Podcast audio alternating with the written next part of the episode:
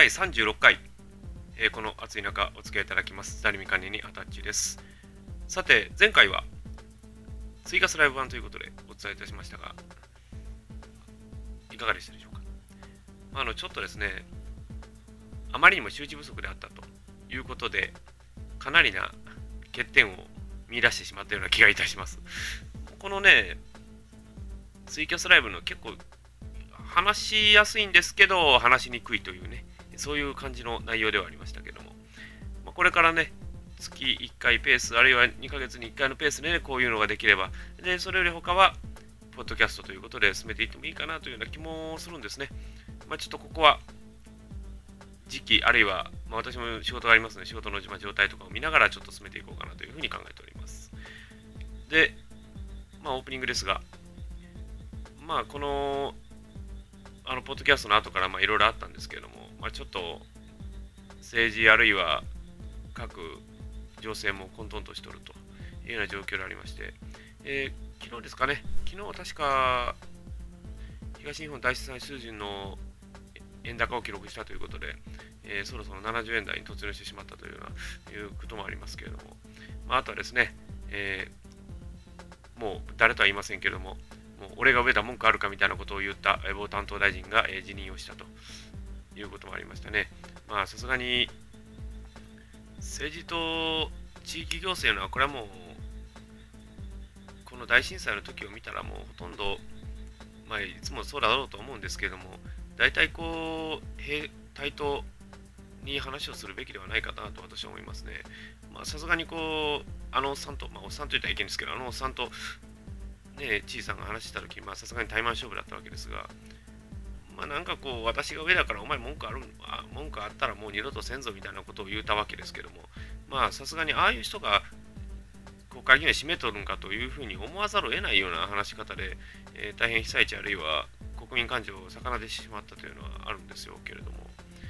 まあ私はもう何とも言いません。もう呆れてものは言えないだけな話なんですけどね。まあ、こういうことですから、まあ、明るくならないというような感じもいたしましたが、皆さんいかがでしたでしょうか。さて、この36回も、えー、ことごとくフリートークで進めていこうと思います。まあ、何を話すかいうのはもうその時の Q によって決まるという、またこの緩いにも程があるぞという意見が何回も飛んでおりますが、そのようなスタンスで始めていこうかなと思います。それではサインポッドキャスト第36回お付き合いいただきます。どうぞよろしくお願いいたします。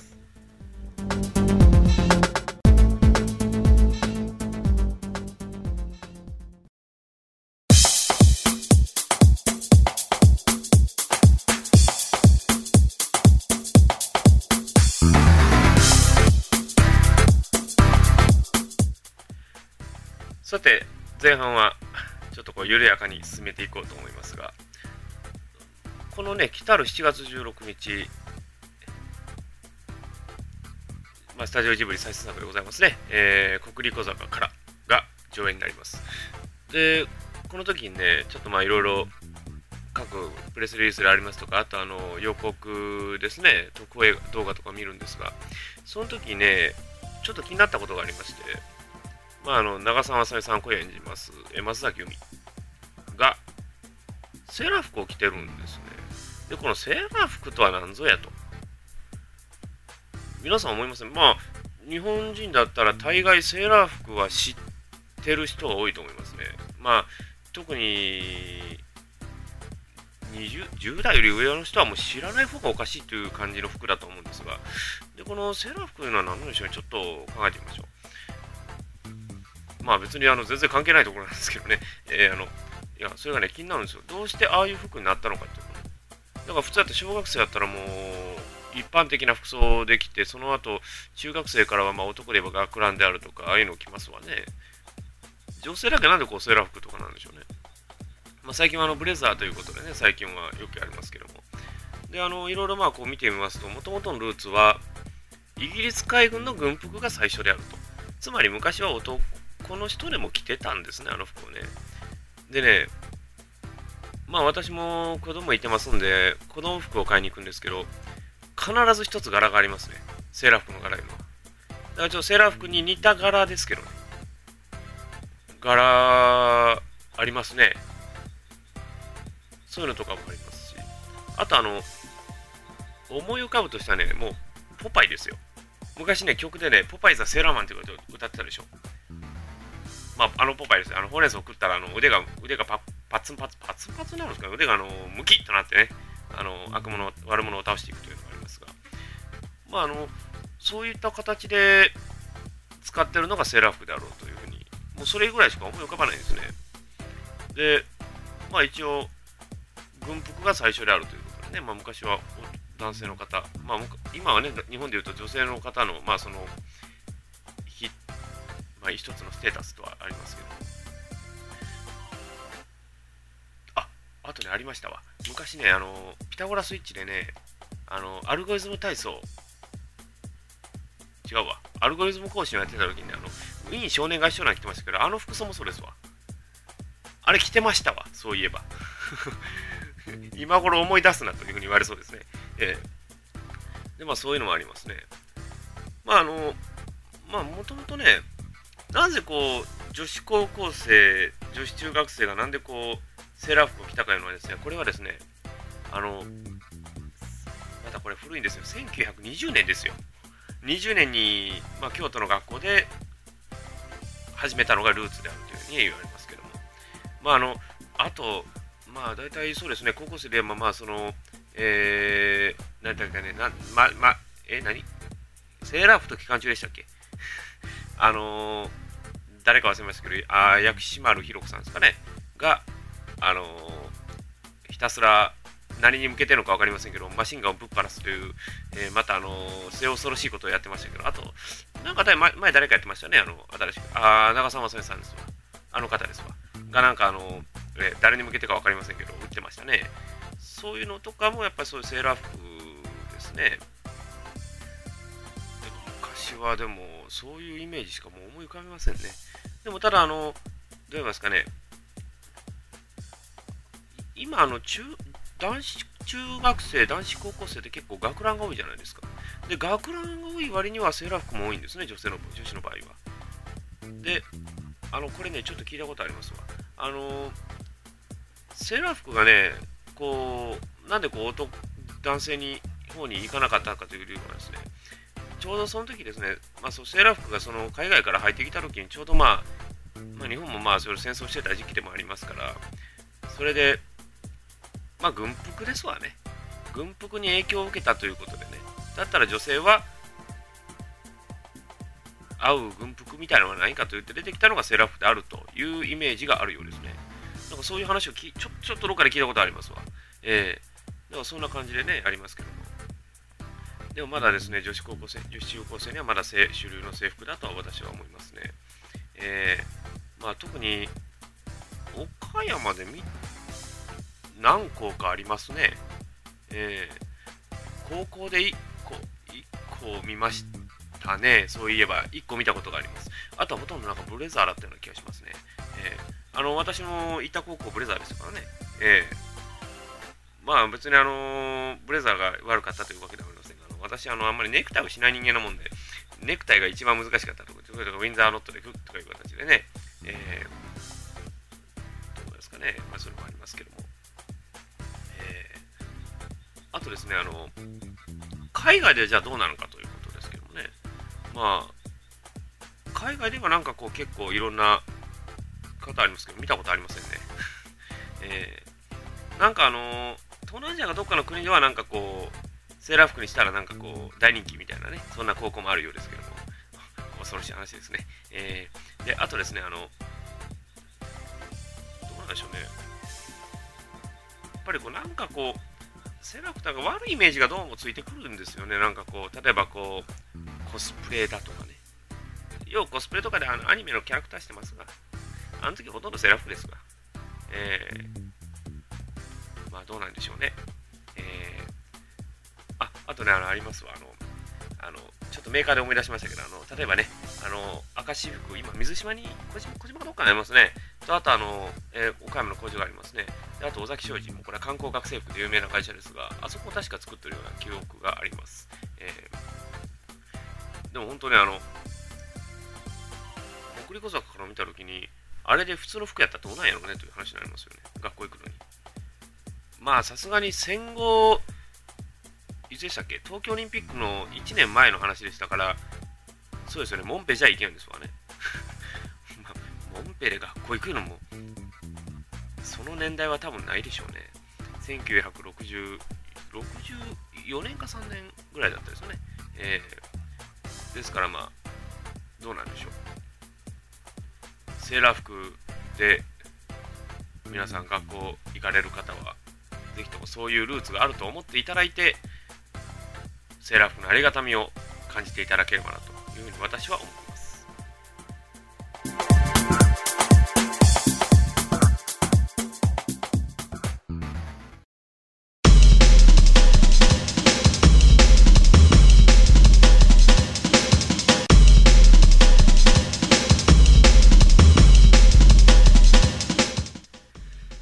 今頃になって桜坂やっくんがセーラー服を着てたのを思い出しましたスタリンポッドキャストまだまだ続きます。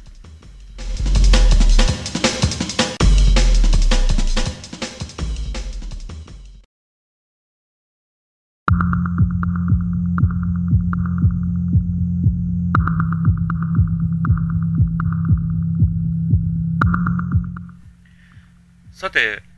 まあ前半はねえー、セーラー服ということで、いきなり、国立族からいきなり飛んでしまいまして、えー、セーラー服を語ったという回でございますが、さて、まああのー、ちょっとね、えー、こうご質問をいただくことがありまして、まあ、これはちょっと全然ダイレクトメッセージとかないんですが、あの例えばね、この車で乗るときにどんな音楽を聴きますかっていうふうに聞かれたことがあるんですね。で、まあ、それはあの後々、ポッドキャストで話しますということで言、ったんですけども、あの、皆さん車で何を聞かれますか？まあ、いきなりな質問ですけどね。私はね、もうこれだけ言えます。何でも聞きます。えー、あの、今でしたらね、あの、iPod であるとか、MP3 とか、ああいういろんなね、えー、構造が進化してますから、まあ、いろんな曲があると思うんですけども。まあ、でも私何でも曲入れますね。もう広い時からもう、どうですかね、こう子供向け番組から、えー、クラシック、あるいはハードロックに至るまで何でも入れますね。どうなんでしょう？皆さん、どんな曲をお聴きになられますか？いや、これね、皆さん本当わからないと思うんですよ。なんかこう、適当に聴いてるわーっていう人もいると思うんですよ。それとか、いや、もう私はこれ、これポッキリでしか聴かないとかね。そういう人も多分いらっしゃると思うんですよ。で、まあ私、今回、この時期に聞くんであれば何かっていうのをちょっとね、考えてみようかなと思います。まあちょっと、あの、今回ね、ちょっとあの、あまりこう、名前をボンと言ってしまうといけないので、あの、どんなジャンルでいくかですよね。だって、この暑いのに、炎天下暑いのにクラシック聴かないでしょっていう話なんですよ。だから、まあ多分クラシックは除外ですね。だって暑い時にね、クラシック聴いてもね、バテますが、まあ曲も長いしねっていう、まあちょっと、あのこれはね、春に聴けばいいと思うんです。春とか秋とかにクラシックは。え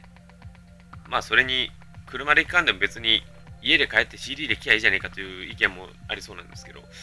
あ、でも大体そうですよね。大体もうそういうところで聴くっていう話になりますよね。だから車で行くとね、まあ、例えばね、あんまり暑いんでね、軽めな曲とかいかがです？まあ、例えば数分で終わりそうな曲とか。えー、だから、あの、それとかね、よくありますが、あの、音楽に全く興味ない人一緒に乗せて、どっか行かなければならないときに、曲を聴かないっていうわけにはいかないじゃないですか。だから曲を聴かないっていうことはイコール眠気を催すとかね、そういうのだと思うんですよ。だからそうならないためにもどうするかっていう話じゃないですか。で、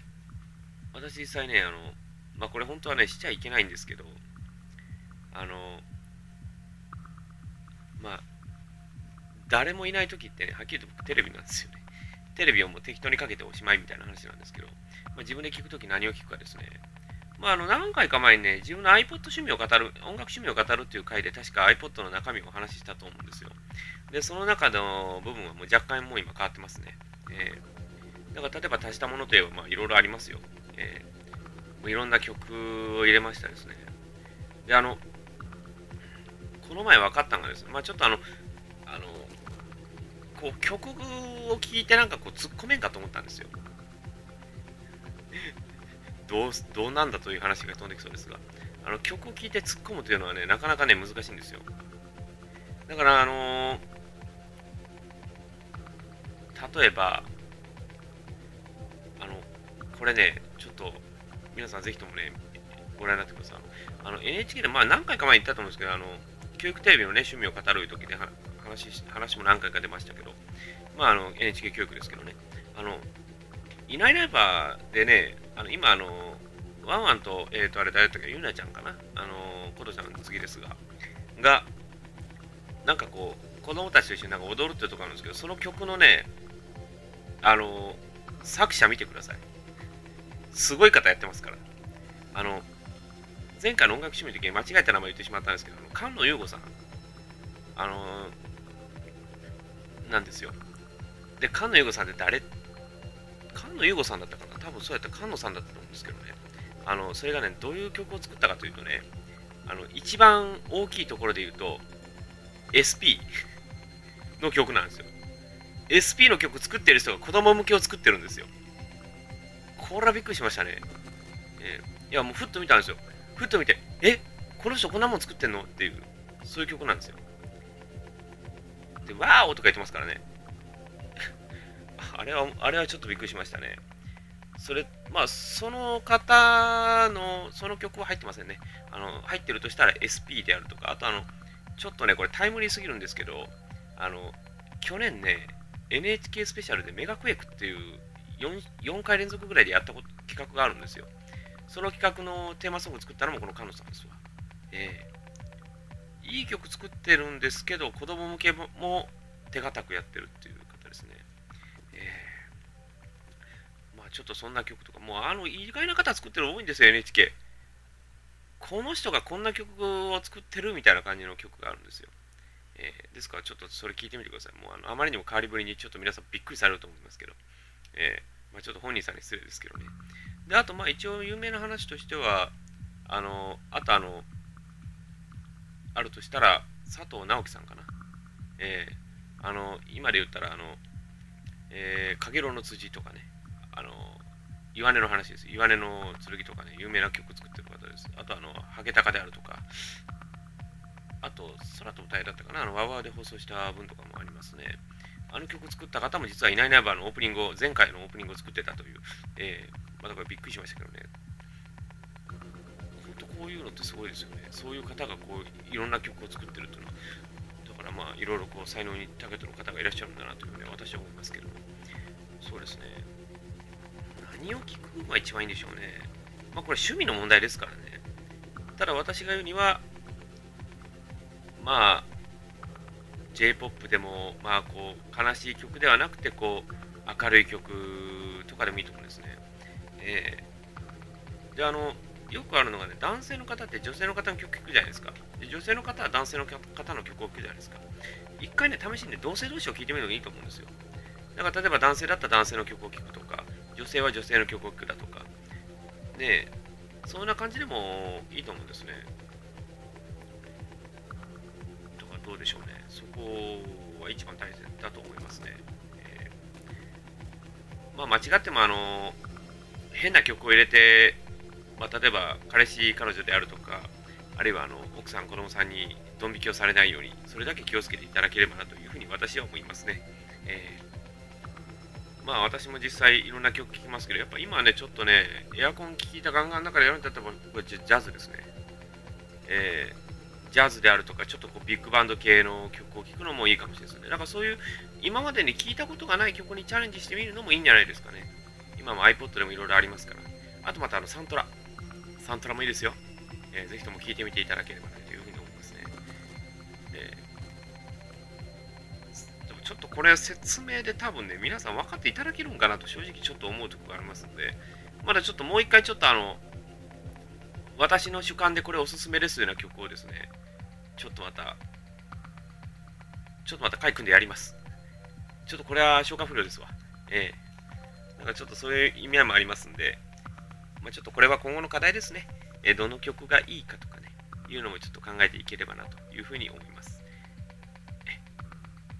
まあ、また次回、あの何回か後にお話しします。えすいません、ぐだぐだで申し訳ありません。